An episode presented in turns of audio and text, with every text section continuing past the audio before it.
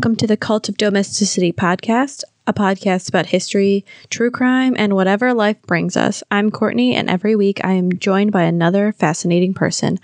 Let's see what we're going to talk about this week. Hey guys, July 13th is coming up soon, and if you want to meet me and a bunch of my podcasting friends, about 80 of them, come down to the True Crime Podcast Festival at the Marriott downtown, right on the Magnificent Mile, you know, right by the Bean and that beautiful park. So I'm excited to see some of my favorites All Crime No Cattle, Ignorance Was Bliss, Nature versus Narcissism, a Paranormal Chicks, The Getting Off podcast, Dark Poutine. All of your indie favorites are going to be there, as well as a lot of the big names.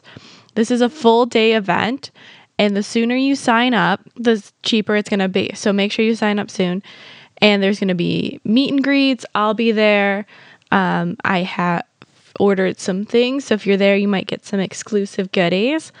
And, you know, there's some amazing events going on, some panels like, uh, you know, Getting Off and LA Not So Confidential are doing a live episode as part of this. There's also amazing panel with uh, Court Junkie, Misconduct, and Pretend Radio. So really, why haven't you bought your tickets yet? I already have and I hope to see you there. Welcome back, devotees. This week we're with Augie from the short stories of Augie Peterson. Hey! and this has been, I don't know, it feels like six months in the planning, but like that's that. just because since I started my podcast a year ago, something like that. you've been slowly campaigning. Uh-huh. Just Put me on the show. really, it just takes an email and being like, I'm willing to research things. Fair. yep. Will you be willing to hear horrible things? Yes. Okay, cool. Will you be willing to get lost down rabbit trails of those horrible things? Also, yes. Do you want random fun facts no one's asked for? Absolutely. Like, I gave one at work today, and it, you probably would appreciate this one. For some reason, we were talking about toilet humor, Oh, fun. and actually, no, we were talking about that old A and E show, like A Thousand Ways to Die, Oh. like the oh. dumbest ways to die. Oh my god. I love that show. and my friend a while ago told me if you clean your toilet with bleach, you have to make sure you flush it right away because if someone accidentally goes to the bathroom, the ammonia um, in your urine Yeah. mixes with the bleach and it makes, I think, chlorine gas and it knocks you out. so then you fall off the toilet. I have heard And that. just- and you're just like, but I need to clean my toilet with bleach. And so you're just, your thought is someone was like letting it soak or something mm-hmm. and someone else wet. And that's how we figured it oh out. god. And you're just like, you're just like, oh gosh. Yeah, and then we were just talking about different ways that people have died on that show, which are all ridiculous. Like, I think it was the woman whose breast implants exploded on the oh plane. yeah. Yep. Classic. And there were two people that didn't believe that happened. And it's like, no, it's not an urban myth. That actually Mhm. happened to a woman. They had to fix how they did that. Because Oh my god. a lot of people have them, and that's not good to have exploding boobies, apparently. Who knew?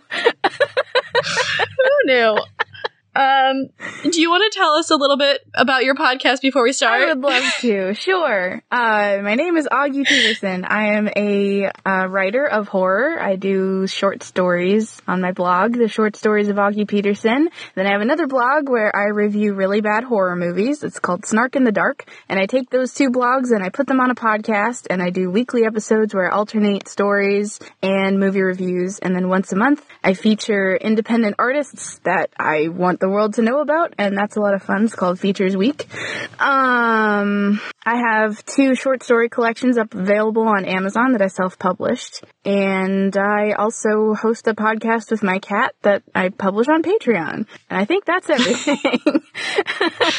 I just binged the th- three or four episodes on uh Insidious. oh, yeah, no, Insidious. Insidious, and I just love your like. Why are there more of Yeah. these? What happened? And I was like, you told me there was four, and I was like, wait, there's four. Yeah. I remember two, and then I probably was in grad school and just didn't have mental capacity yeah. for it. And I'm like, there's four of these. Yeah, there's a lot.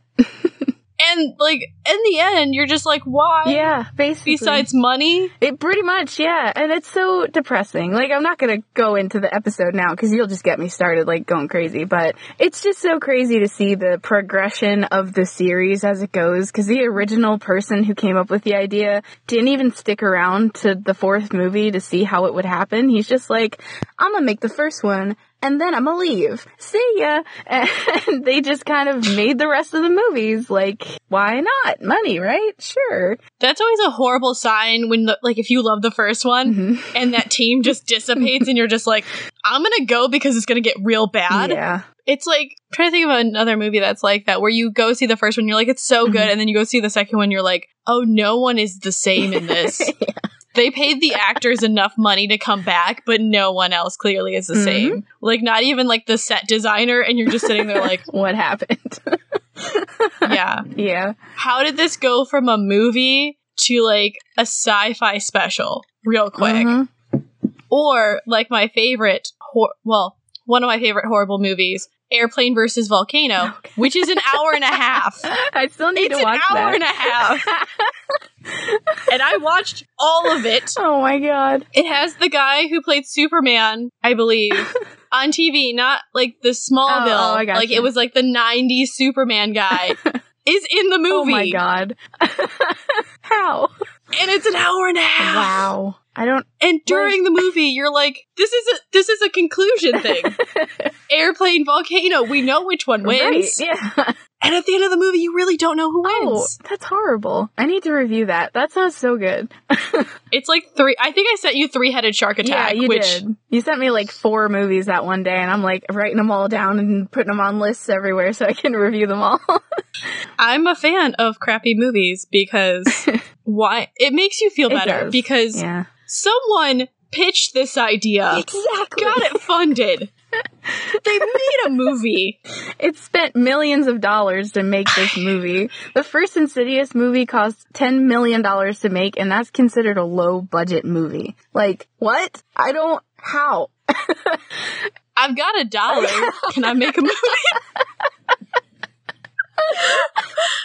uh, well, we'll see if this is going to be a movie. Oh, God. By the way, at the, if you listeners, if you stick around to the end, David Attenborough shows up, and who knows if I, I don't know, I'm almost through my whiskey, so maybe the accent will come out. The one really solid British accent I have is David Attenborough. We're going to the UK, Oh, cool. so we're going to talk about Julia Martha Thomas Okay. and you know her murder Sweet. because. And for those of you who are new, we're not saying like sweet, yay, she's dead, but just we love a good old story. I have collabed with too many true crime podcasts. I am so sorry. No, you're fine. I just feel like the the my favorite murder apology. We're not laughing at the victims. We're laughing at the scenario Yeah, and the crime. Exactly. So, our perpetrator was born Catherine Lawler in 1849 in Kilgane Car- County, Wexford, in the Irish Republic. So we're in Ireland. Nice. I'm gonna I'm gonna try not to slip into accents because it might happen. Oh, God. And I'm sorry. I'll be right there with you if it happens. Don't apologize. You can listen to my Hammersmith Ghost episode on Patreon if you want to hear me do a bunch of accents that aren't good. They're not good.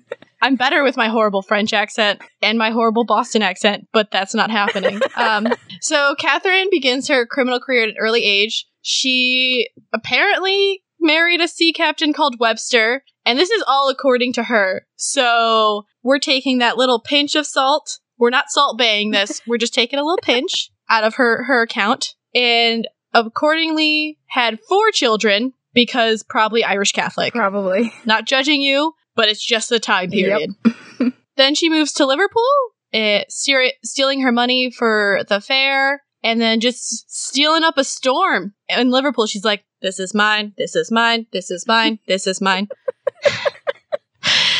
and by the age of 18, she gets a four year prison sentence. Not a fun prison. Um, I'm going to assume there is hay on the ground, Oh no. if that. Oh god. So you got thrushes on the ground, um, in probably like a castle, and a bunch of people in a room. If you think pretty much prisons, we think prisons are bad now.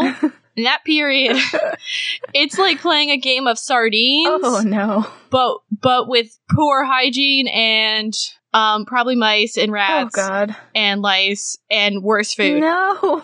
that sounds Poldark does a really good and Penny Dreadful, I believe, do really good interpretations of like mental health in prisons. Yeah. So check them out. Especially, um, I know Poldark has the prisons down, and that doesn't change, guys, for a while. We think prison reform happens late. It happens real late. So once she gets out of prison, she goes to London, as everyone does, and becomes a cleaner. Um, and guess what she's still doing?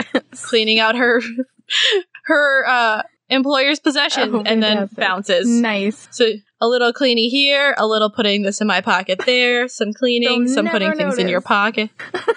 Those skirts, man, you could hide a lot of things like snacks, some jewels, some silver, so many She's things. the reason that maid outfits are so short now. I understand. that was a terrible joke. I'm fa- I'm so sorry. like what are you thinking like the French maids where they're just like like it's barely halfway down your yeah, thigh and you're I just like going, I don't think it connects. like what do you even hide in there? Yeah. You hide your you hide your employer in there. That's what you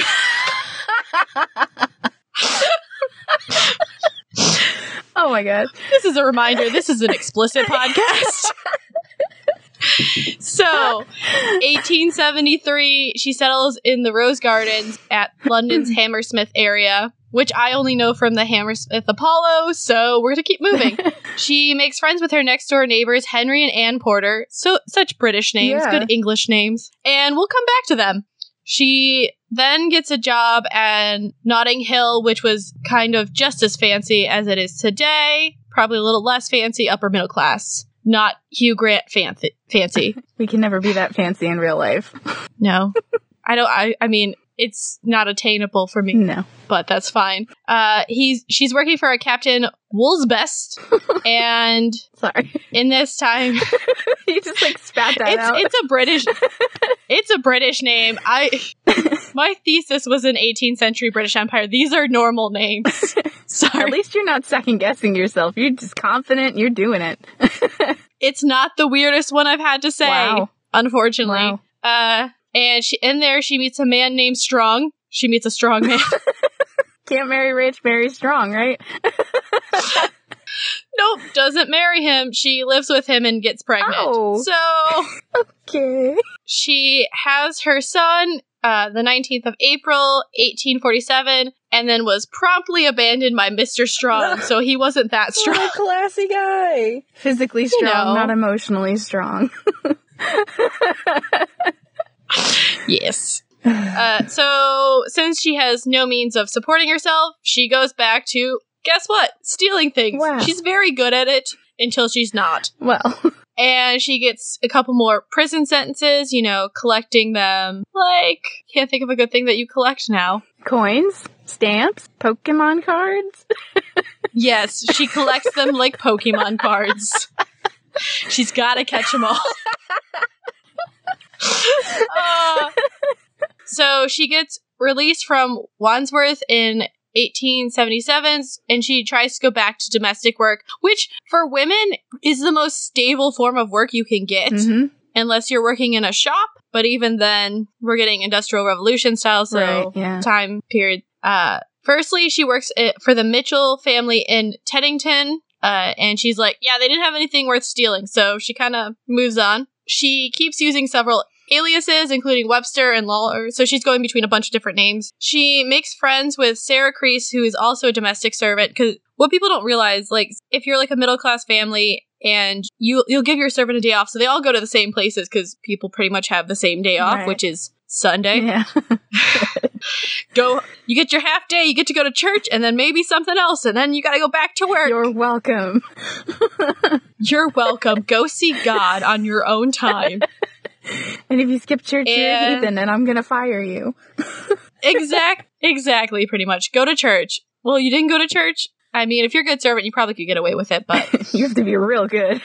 real good. Sarah took care of Kate's son during every time Kate was in prison. So poor Sarah. Yeah. This is not even her child. So on January 13th, 1879, Kate enters the service of Mrs. Julia Martha Thomas. Such a formal name. Yeah.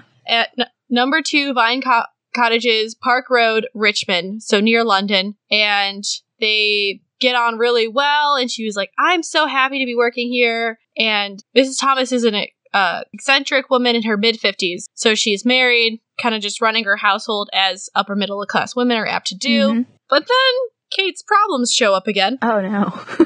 She's not really good at her job. oh no. Also, she likes to go visit local pubs. Oh no. And this, she's like reprimanding her because she likes, I think they clicked personality wise, but you know, when your house isn't, your stuff isn't getting done and she's coming back drunk all the time. Yeah. Eventually, she has to give Kate notice and she's like, You'll be done Friday, February 28th. So this might have been a problem Uh oh. for Mrs. Thomas in that uh, Kate begins to act up and Mrs. Thomas uh, stays with friends and relatives or has them over so they stay with her when Kate's in the Oh house. jeez. you know, like you do. as you do with your servant. You're terrified of them, so you have other people stay with Oh you. Oh, God. So we get to Friday the 28th. Kate hasn't found a new job or a new place to live, and she's like, Mrs. Thomas, please let me stay over the weekend. And again, I think she just liked the girl. So she's like, oh, I guess woman. Yeah. She's had several children apparently at this point. Yeah. Uh, she's like, okay, Kate, you can stay for the remainder of the weekend, but then you have to be out. On Sunday morning, Mrs. Thomas goes off to church as usual, and Kate was allowed Sunday afternoons off from work, but had to be back in time for Mrs. Thomas to go to the evening service. So Kate goes to visit her son, which was her usual, like, thing. She'd go visit her son at Sarah's, and then go to the pub on her way back. Again, see the cycle of the problem back at the pub yeah. sh- she got back late, which inconvenienced Mrs. Thomas, probably because she had to help her dress or change or do something, Right. who was late for church. Oh no. You can't be late for church. Oh, that's the worst You- thing. so she shows up to church. Everyone realizes she's um, really agitated, and possibly because she was afraid her house was being robbed, because Kate I mean, that's fair. and Mrs. Thomas leaves church, goes home, and didn't ask anyone to accompany her. Uh oh. We don't know what happens after this, but Kate told us some things. oh boy. this ought to be good. Do you want to hear what Kate said? I'd love to hear what Kate said. Take a big old swig for. uh, quote, Mrs. Thomas came in and went upstairs. I went up after her and we had an argument, which ripened into a quarrel. And in the height of my anger and rage, I threw her from the top of the stairs to the ground floor. She had a heavy fall and I became agitated at what had occurred, lost all control of myself, and to prevent her from screaming and getting me into trouble, I caught her by the throat, and in the struggle, she was choked and I threw her on the ground, end quote. Oh my god. Yeah, we went immediately to like murder. yeah. That's zero to 60. Wow. we we were fighting at the top of the stairs. I threw her down, choked her out, so she would be quiet. Okay, Kate, but it wasn't my fault. She started it. not my fault. It's like, oh, honey, you're in 19th century England. You have class facing you. You're Irish Mm. in England. It's not going to work out. It's she's you murdered an upper middle class white woman. Stop Oh. crying. It's good she admitted it right off the bat. Like, imagine if she had pled just completely innocent. She's like, well, she fell down the stairs and then, you know, something wrapped around her neck. It's not a big deal. It was me. I was in another room.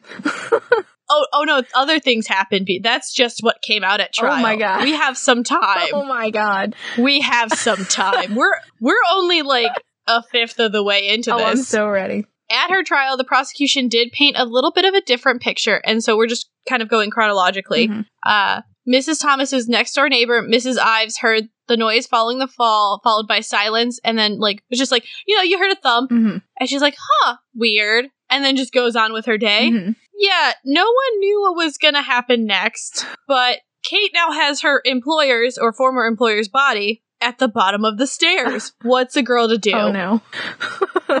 Quote, I was de- determined to do away with the body as best I could. I chopped the head from the body with assistance of a razor, which I used to cut through the flesh afterwards. I also used the meat saw and the carving knife to cut the body up with. I prepared the copper with water to boil the body to prevent identity. And as soon as I had succeeded in cutting, I placed it in the copper and boiled it. I opened the stomach with the carving knife and burned up as much of the parts as I could. End quote.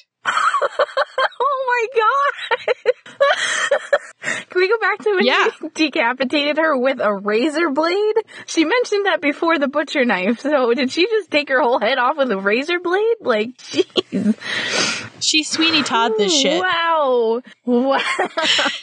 So let's okay. So in case you don't speak 19th century England, English, uh, so she cut off the top of her head oh my god. and really used the meat saw and the carving knife to cack everything else up. So she's breaking down the body. Jesus Christ. And if you're a domestic servant, you probably cooked a little bit, so you, she might have done, known some butchery. Yeah. And she's boiling the head because the copper is a copper pot. Yeah, that's what I was thinking. Oh my god. Mhm. and then she proceeds to burn the organs. Oh. So Oh.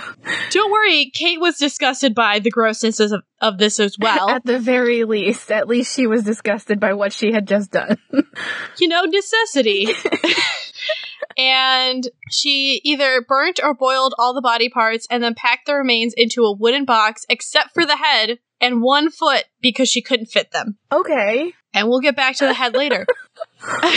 so there was a rumor going around that Kate had even tried to sell the fatty remains as boiling uh the boilings from the bodies as drippings so like fat that you can use for like greasing Making things candles and things. like oh my Yeah, like- god. mhm. Mm. Yeah. And Mrs. Ives, the neighbor, reported a strange smell from next door, which was the body burning, because, you know, burning bodies smell, because hair burning. Go figure.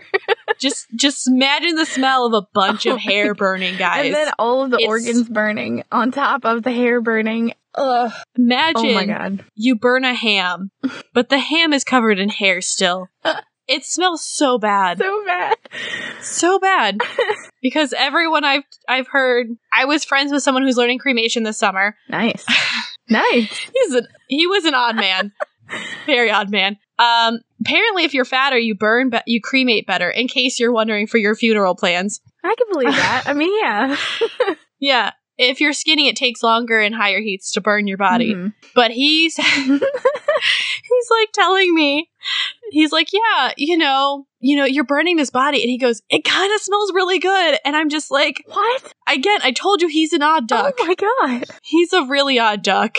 He was a mortician for a long time and then worked for Parks. It's yeah, it's fine. so Kate disposes of the spare foot, you know, you just got the spare foot in the manure heap. And she's like, Well, what do I do with this head? And she places it in a black Oh bag. no. She continues to clean up the cottage on Monday and Tuesday, borrowing. Oh no. We're doing Kate kind of borrowing, Right, yes.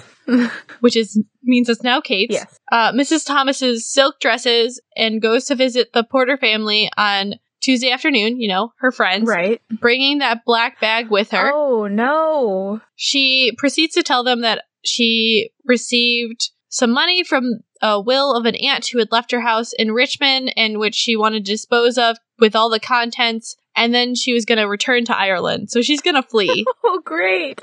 And she's telling people about it too. you know, but Ireland's big enough. You could probably hide in there. Yeah, no problem. she asks Henry Porter if he knew a property broker who might be able to help her, and then goes off to visit another friend, returning later without the black bag, which was never found. So they don't know where the head oh, is. Oh no. We'll get to that. Oh no. don't worry, they found the head. Oh god. I don't know what's more upsetting the fact that she just left it or the fact that I know that they found it. oh boy. You're gonna love who finds it. Oh no. So both Henry and Robert, his son, carry the bag for Kate at various stages of their walk to the railway station. Uh, they also stopped at two pubs along the way because Kate right. and they both were like, "Oh, this is very heavy because it's a human head." Yeah. I hear they weigh like 15 pounds or something crazy like that. Which, when you think about it, our neck is amazing. Right? So now Kate just has to get rid of that box with the most of a human body in it, Mhm. and she's like, "Hey, Robert Porter, can you help me with this?"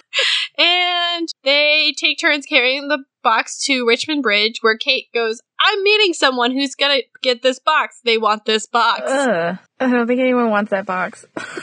And she tells Robert, I'll meet you later. Go, thank you so much. Go on home. And Robert's walking away, and all of a sudden he hears a splash of something heavy hitting the water. And then Kate catches up with him. not even five minutes. Not suspicious just wait all. he's gone. It's not even. It's not even a good attempt. Oh my god. Actually, this is kind of a good attempt, but just poorly executed after the fact. Right. So the next morning, the box was discovered by a coal man who opens it to his regret. Oh no. And it's only been a couple of days, Oh. but I'm just imagining it doesn't smell great. no. Probably doesn't look great. Yeah. Plus it was in water for two days. Or like one or two days. It's all soggy. No, just overnight. Oh. Just overnight. Oh, oh my god. it's just sitting there. So it's it's real fresh. Oh. um, water wise, not body wise. So the coal man goes to report his discovery to Inspector Harbor at the Barnes police station, and the police were like, huh, and take it to a doctor who was like, they just, you, you, you could just imagine they open, they're like, huh, this is a body. Close, Close it. and call. By the way, probably no gloves on, Oh no. nothing. Forensics aren't even a fart in their imagination. And the doctor was like, This is a female. And I'm like, Well, if you got the torso and some bits, you could probably tell it's a female. Right. And he's like, It looks like the skins have the skin has been boiled. I was like, There you go. Look at you, doctor. Someone knows That what boiled degree of- skin looks like. and then you just sit there and you're like, How do you know this? but because, you know, sh- the body's missing a head, right. kind of hard to figure out who who is this body with minus a head and a foot. Kate has taken up calling herself Mrs. Thomas and just pretending to be the dead woman. Cause you know, that'll work. A foolproof plan for sure. Yep. Wow. And she's like, Henry, let's get rid of all this property. So he introduces her to Mr. John Church, who was a general dealer. And she's like, buy everything. And he's like, I got it. gonna buy everything in this house. On top of that, they became fast friends and were seen drinking together together together several times. Words. I'm not drunk. That's the sad thing. I just can't talk. You have to get Uh, drunk to talk better. That's how it works. in front of a microphone sometimes yes it Yep. happens uh so the mystery barnes box is all over the newspaper and kate clearly knew it because she could read. Because she went to derek zoolander school for kids who can't read good and want to do other things good too. Actually no public education had become a thing. That's what that's what that was but No ants harmed in the making of this school project. and uh significantly the porter family could read as well Oh. and they're like, huh, something was found in a box in this river. And Robert's like, I helped Kate carry a box like this. Weird. How odd. I'm sure that has nothing to do with anything. no, you know, they're all just sitting at the table like, it couldn't be Kate. Our friend Kate who likes to go drink in pubs and steal things. At this point, Kate has agreed on the price for the furniture because really until modern times, furniture hasn't been that disposable. So it was very valuable. And some of Mrs. Thomas's clothing with John Church, and he's like, okay, I got this. We'll come and take it out now. And remember our good old friend Mrs. Ives? She's like, huh, this is weird. I haven't seen Mrs. Thomas in a while, and all of a sudden, all her stuff is leaving. Odd. and she tries to ask Kate what's going on. Kate, of course, is like, oh, she just told me I need to move all this stuff, Right. which is weird because she fired her. Right. But so back at the churches, Mrs. Church is going through the clothing and she finds a purse and a diary belonging to Mrs. Thomas. On top of it was a letter from a Mr. Meh- Mehenick who uh, then Henry Porter and John Church paid a visit because they're like, huh, we should figure out who this is because the clothing clearly isn't Kate's. Right. Mehenick uh, knew the real Mrs. Thomas, and yeah, they figured out it was her body in the box. Eh, They're all like, the three dudes were sitting around, probably drinking some whiskey or some gross drink, and we're like, what is what does Mrs. Thomas look like? And they're, the two men are just like, huh, it's not who's there. and it's like, well, my son helped Kate carry a box that looks like that box in the newspaper, and they're all like, oh no, no, no, no. oh yes. Yeah. So they go along with Mahenek's solicitor to the Richmond police station and they were like, it's gonna sound crazy. and then they just tell them their suspicions. And the next day, the search of number two Vine Cottages was made. They found an axe, a razor, some charred bones, together with the missing handle of the box found in the river. So it looks like Kate's a little guilty. just a tad. Yikes. And just just just a smidge. Just, just a little bit. you know, I think what really sealed it was the handle of the box. Yeah. They're like, haha! Exactly. These bones and the axe and the razor. No. Nothing. Nope. The handle. mm-hmm. That's what did it. On March 23rd, a full description of Kate Webster was circulated in the police, and they were like, suspect! Very suspicious suspect in this body that we found. Kate decides to flee to Ireland, taking her son with her, which, you know, she's Irish, so they're gonna look for her there. Right. And she's arrested on the 28th and is kept in custody, waiting collection by two detectives from Scotland Yard. She's brought back to England, taken to the Richmond police station where she gives her statement on the 30th, and then is formally charged with murder. Murder. Uh, they really like the statement accused John Church of being responsible for the death as well, and so he's arrested and charged too. But he has a strong alibi, and he's like, "I helped you. I legitimately helped you because I was like, this is weird. My wife found this stuff, and if we hadn't looked into it, we would never know."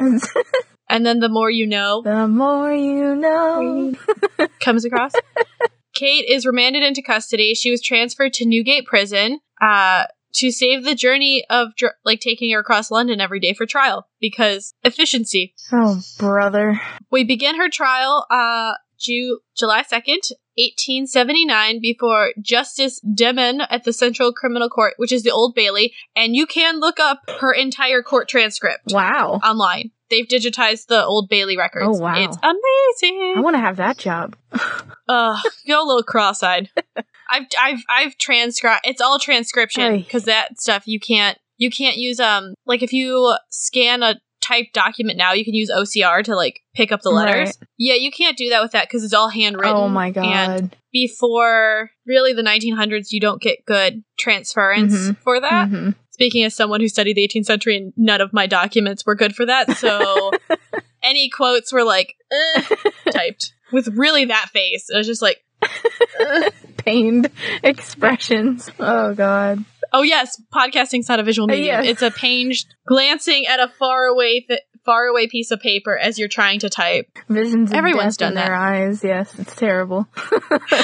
So the crown was led by Solicitor General, which is rare because he's the top guy, Oh. Sir Hardinges Giffard, and Kate was defended by Mr. Warner Sleigh. Notice the difference. Yeah. We have a sir and a mister. They threw in the mister to be nice because of the sir. I know. it's proper. So on the 25th, a hat make uh sorry, a hat maker gave evidence to the prosecution that on the 25th of February, Kate told her she re- she was going to Birmingham to take control of property, jewelry, etc., left to her by a recently deceased aunt. So she's going with that story pretty hard. Oh. And I mean, at least the prosecution's claiming- yeah, you know, it's my aunt. she's got her story straight. I mean, She's on top of it. She's not pulling any changing stories bullshit. yeah. So the prosecution claimed that there is premeditation because this was six days before the Oh murder. god. and the real problem was proving for the prosecution was proving that the human relate remains that they had found were actually those of Mrs. Thomas because, you know, no head. Mm-hmm. That's the main problem. Yeah. There's no head and she doesn't have tattoos True. or anything to identify her. so they gave medical evidence that, like, okay, this is all the same person. She's in her 50s, so like it's the right age. We haven't like kind of just putting um, some circumstantial evidence together, which held more weight. Right. The defense goes, Mrs. Thomas could have died of natural causes because she seemed really angry and annoyed when she left church. Natural causes that end up with you in pieces in a box. You know, You know, she panicked and put her in a box she just after boiling her and cutting her. boiled her own organs, like like you do. Yes. But really, Henry Porter and John Church were like, hey, this is what Kate made us do. And her defense turns around and they're like, well, why are they accusing Kate? They could have done it. Oh. They could have be benefiting from this. And I was like, ooh, that's a clever lawyer. Mhm. But the judge pointed out the actions and previously known good characters of both of them. Only two of Kate's friends, Sarah Crease and Lucy Lauder, gave evidence of Kate's good nature because she's been in prison a lot. And they're like, well, she's moved from thieving to murder to thief. On July 8th, so we're only uh, six days into this trial, the jury retires to consider their verdict, returning over an hour later. So not great. no. And they pronounce her guilty. Wow. Go figure. I mean, I think their case was pretty good. They're like, she was living in the house, selling her stuff. Wearing her clothes, trying to be her, so no one would notice. yeah. It's fine. I'm a 50 year old woman. Uh, before she was sentenced, Kate made a complete denial of the charges, but cleared Church and Porter of any involvement in the crime. So she was like, they clearly weren't involved. And I'm like, well, at least you're not being a dick to the end. Yeah, exactly. And of course, she, before she was sentenced, she's like, I'm pregnant. because claiming the belly will save your right, life. The last ditch effort. Last ditch effort. No one's going to execute a pregnant woman because we're all like, mm. Oh. everyone feels real bad. oh God. Of course they do. And I don't blame them. Yeah. So they go get a panel of matrons from some of the women present in the court and they're like, go check her out. That's actually how they did it. What? Sometimes they'd get midwives, but sometimes they just get women in the area, like who were there, and they're like looking up there, checking her out. Like I just lift up her skirt. And it's like, yep. The baby's crowning. Oh my god! I'm so sorry she for has that an one. aura about her. She just seems pregnant. I, I'm gonna say yes. I feel like she just got a lot of her body touched, and she was like, "Please, can we not?" By like your neighbor and the woman who sells your breakfast. Yeah, yeah, and like none of them are certified to do this. But I love that they they were like, "We're gonna have women do it because it's delicate." But they don't have to know what they're doing because women just know. Yeah. Women's intuition. That's the whole thing, right? Am I doing this wrong? Have I, have I been a woman this whole time if I haven't checked out if a woman's pregnant? I just I just never ask. I just wait till someone tells me. I have no gynecological experience. But if I just happen to be in town on a day where a woman's being convicted of murder, I will totally help out.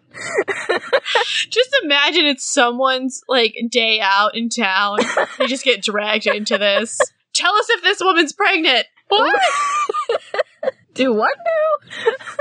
I'm pretty sure if you're like a lower class woman, you've helped with birth before, so you're like, well, I know what it looks like when someone's pregnant. Right. But they were like, yeah, no, she's not pregnant. so they transfer her back to Newgate and move her back to the actual prison of Wandsworth to await execution because she's not pregnant. Right. Again, I repeat, she's not pregnant. Right. And Kate was guarded around the clock by a team of female prison officers. So, hey, gender equality. Nice.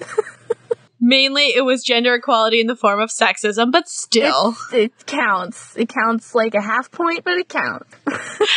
So, Kate's like, I'm gonna confess twice. Oh. Twice, twice. The first one, she's like, it was Strong, who's the father of my child. and the other, like, they were just like, no, no. Denied. So each time, yeah, each time they're just like, what? Where are you pulling this from? ma'am, ma'am. And pretty much there is no chance for her to avoid being hung at this. Everyone is upset. The public is upset. The court is done with her shit. That's fair. And yeah, so she then gave another confession to her uh the pre- in the presence of a Catholic priest, which seems to be somewhat more true. So it's kind of more along the lines of what we know. Mhm. And she was pretty much like, "No, I'm good. I'm gonna die. I don't want to go back to how I was living." Granted, she wasn't living like very well. She's being a domestic servant, which is hard work, all, long days. You're working like 14 hour days. Ugh. If you've ever watched Below Deck on Bravo, it's kind of like that, but worse and not on a boat. and like you have less rights Oh, jeez. and no mandatory breaks Yikes. and you don't get paid as well. So the actual execution of the sentence had changed a great deal over the 11 years between the ending of public Kate hangings and Kate's death. Even though the words of the sentence were not. So it's no longer a public spectacle where the uh, prisoner is given a short drop and allowed to die in agony. So hanging. If you're really, really intrigued, listen to the last podcast on the left episode on executions. But short rope, you don't fall far enough to snap your neck. Long rope, you fall too far and then your head becomes a balloon. Oh. You need to hit that sweet spot. It's really hard to hit that sweet spot. Yeah. I had no idea. Which is why, yeah, it's fascinating. Huh. It is fascinating. Don't laugh. It's, I am it so is fa- fascinated by that stuff. uh, you're just like, wait, how many people, how, like, who was the first person to real, like, find that sweet Yeah. spot where it snapped the neck? Instead of, because you know they probably did really short and they're like, oh, that wasn't good. Yeah. And then they probably were like, well, maybe it just needs to be like so much longer. And then the head like popping thing happened. They're like, Ooh. that was terrifying. And now you know why all the royal people had their heads cut off by like French swordsmen because they were like, we'll we'll treat you well. Go quick. Oh, that makes so much sense. yeah, that's why you pay you pay more for a better swordsman because no one lets you practice that. Weird. Shocking. So you have uh, William Marwood's uh, long drop method, which was designed to break the neck and cause instant unconsciousness. The execution was set for the morning of Tuesday, July 29th. So, like, she finished her trial at the beginning of the month. She's executing, being executed at the end of the month. And Kate was only to be the second person and the sole woman hung at that prison, Wadsworth. Wow. Mm-hmm. They didn't. This is why they switched to like deportation hmm because there's so many reasons you could kill, like hang someone eventually, and they didn't like to hang women because it was sexist, but Yeah. it was deemed improper. So it was really hard to get. You had to do something horrible, and so you don't hear a lot of women's women being hung. You hear a lot of men being hung, Yeah. especially poor men. Yeah. So, a few minutes after 9 a.m., the prison governor, Captain Colville, the prison doctor, two male warders, and Marwood formally met her outside her cell. Kate's being ministered by Father McEnery, the one who she told her confession, confession to, and two female ward wardresses, which is the female term of wardens. So, Hmm. female prison guards. Hmm. And she typically would have been offered a stiff tot of brandy before. So, you want a shot on your way out? Anything helps, I guess. Yep. She was uh, led across the yard to uh, execution shed, which was nicknamed the Cold Meat Shed. yeah, I have officially renamed my podcast studio. the Cold Meat Shed. Oh my and it was really to spare, like, the reason why it was a separate building was to spare other prisoners the sound of the falling trap. And kind of, it's easier for the staff to deal with the execution of the body afterwards. Mm. So. I guess that makes Kate sense. enter- yeah, yeah. It's kind of just separate from the prison and like it easier to contain everything. Mm. She enters the shed and they create the news. They set her up. They placed a leather body belt around her waist, which secured her wrist, and they secure her ankles so that way you, she can't move and she's not flailing on everywhere. Right. Um, she was supported by two warders standing on either plank set across the uh, the opening. hmm So her last words apparently were, Lord have mercy on me. The lever was pulled. She dropped eight feet. And Marwood actually used longer drops than were later found to be necessary. So she probably had either extension on her neck Ugh. or was probably somewhat painful. Yikes. Her body was left to hang the usual hour. So because they weren't sure, they just left you for an hour so that by that way, you're clearly dead. that's terrible. I think if you live, you should just be allowed to like live. Yeah, really. They're like, we hung you. we tried. you survived. Yikes. Uh, they then proceeded to um, pres- like prepare the body for burial. Really, this whole process from taking her out to taking her in takes two minutes, which is insane. what? Oh my god. And the small crowd of people that had gathered around the prison to see if she died were told with a black flag hoisted upon the flagpole above the main gate. And this is really just because they were so used to going to watch them Yeah. that they were like, let's go. And then they're like, oh, wait, we can't go in. Might as well stand around. oh my god. It's like So- uh, what was it? Bundy in the electric chair. Somebody in the electric Mhm. chair. Yeah, there's a whole crowd outside. yeah. Uh, William Marwood received 11 pounds for hanging Kate, presumably 10 pounds plus one pound for expenses. What? He got Her paid body- to hang her? What the heck? Oh, yeah, no, because it was so hard to find people to do that job because for a long time. So you got paid a decent amount, Oh, I gotcha. That makes sense, I guess. but it, it just doesn't happen that often. So you get paid a decent amount, but you have to like do other things. um, so she's buried in an unmarked grave in one of the exercise yards of Wad- Wadworth. Um, nobody else was to be buried in the grave, although after the 90th execution, they did start reusing male graves, but not hers. Hmm. She, fun fact, she was the second person executed, but was buried in grave number three because they had even and odd sides, and they were just doing the odd sides first. Yeah. I don't know why that's making me laugh so much, but that's just, that's really funny. That bothers my brain. just do the first one, like, or the second one. Yeah, they didn't want to keep going opposite sides, so they just did one side. Oh my god. So, of course, there are now ballads, eh, street ballads about this. And H. Such, a printer in Southwark, issued a ballad called, quote, The Murder and Mutilation of the Old Lady Near Barnes, end quote, after Kate had been arrested.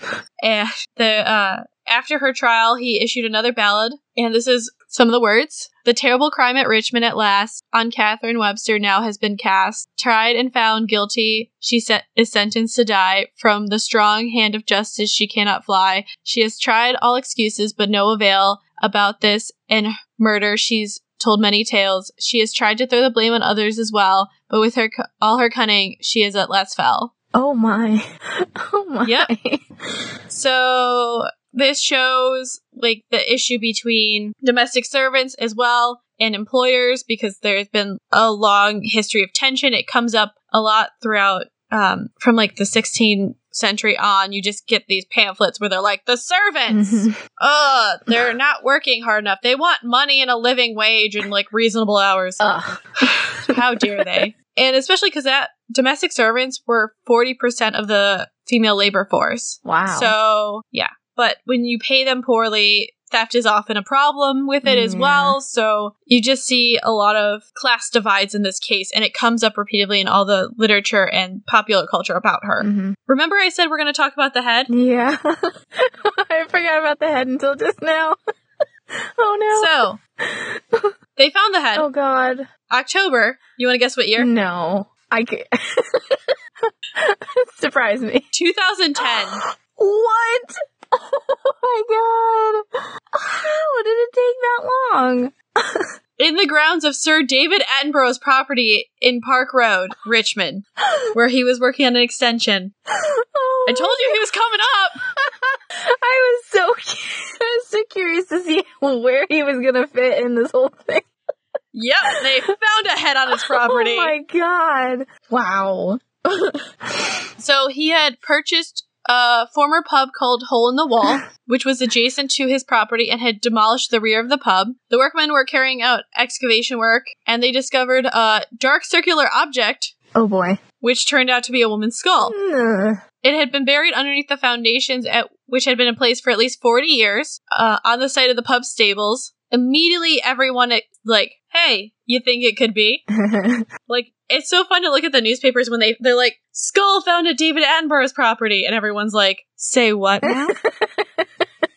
hmm. they, uh, immediately take it to the police, who carry out an investigation. So in, in the US, if you find a body, you immediately call the police, but in the UK, after, uh, the Blitz, they determined that anytime you find bones or anything like that, you have to immediately do an architecture or um, archaeological survey to determine what it could be. That's how you always get these news stories of, "Hey, we found a plague pit." Well, making us making part of the tube because they find one piece, they have to shut Oh down, wow. which is how they've now found like so many more parts of their artifacts Mhm. and there's an entire like they found an entire part of um Roman London that's preserved underneath a car park. Wow. Yeah.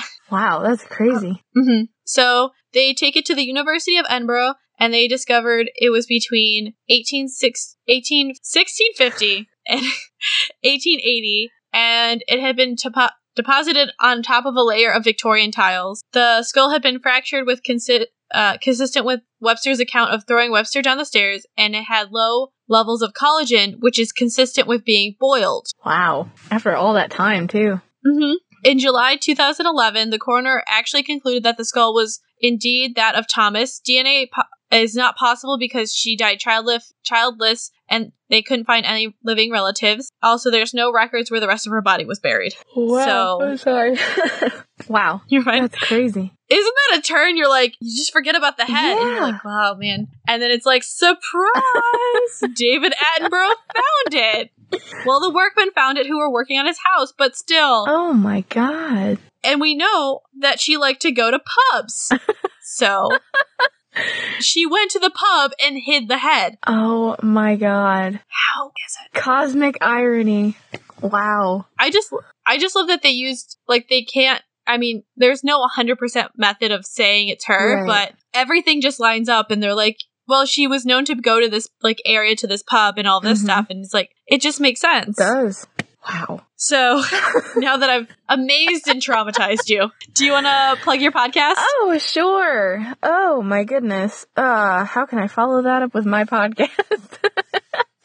You talk about murder a lot. I, well, sometimes, yeah, but it's not exactly real murder. It's a lot of, uh, fiction. I read stories. I review really bad movies. I interview indie artists. It's like this niche grab bag that's got literally something for anybody that wants to listen to it. So I have two blogs and I put them into a podcast and I read stories and I review movies and I interview people and sometimes there's cats. It's really cool. And, uh, I love what I do and, and it's such a weird combination of all the stuff that I'm interested in that it's like too weird not to keep doing because everyone's like, this is such a strange combination. Why do I enjoy this so much? So I just keep making it. So it's lots Yeah, and you're on Facebook and Twitter and oh, all yeah, that. Yeah, I'm on Facebook, Twitter, Instagram, and Patreon. If uh, you want to throw some money my way, I'm like everywhere. Um, and then my podcast, you can find it on iTunes, Stitcher, Spotify, Google Play,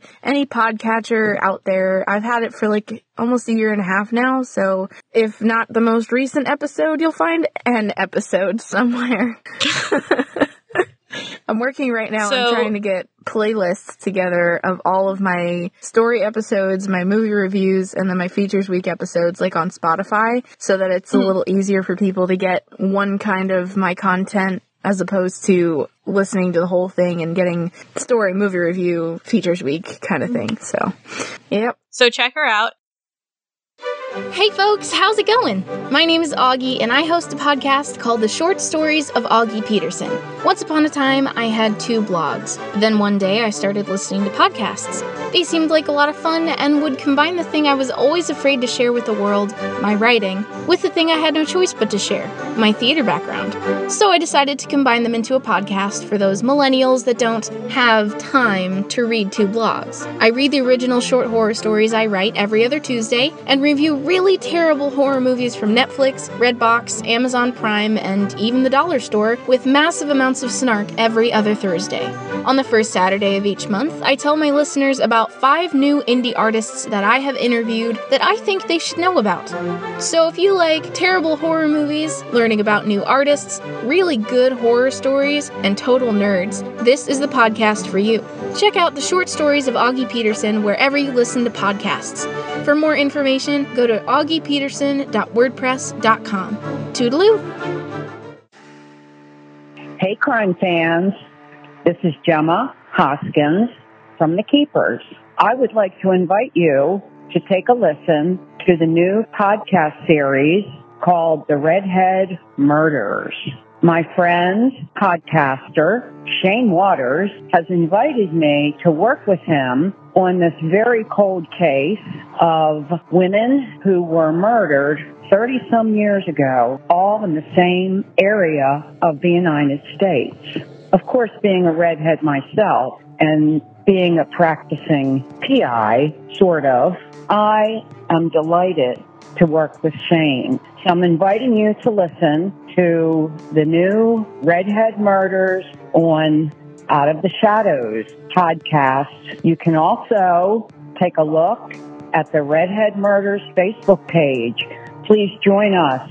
Please try and help us. Over and out. Peace. You can find our podcast, Out of the Shadows, in all podcast outlets. Visit us online at shadowspod.com. See you there.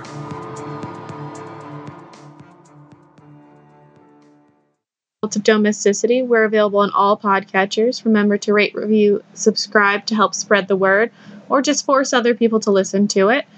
Our Facebook and Twitter are at Domestic Podcasts, and our Instagram is at the Cult of Domesticity. We also have podcast merch at Threadless. Uh, as well, if you want to support us financially or show some appreciation, we have a PayPal tip jar and a Patreon, which has some pretty great perks. Any topic suggestions, feel free to email us at domesticpodcast at gmail.com. Remember to stay domestic and cult free.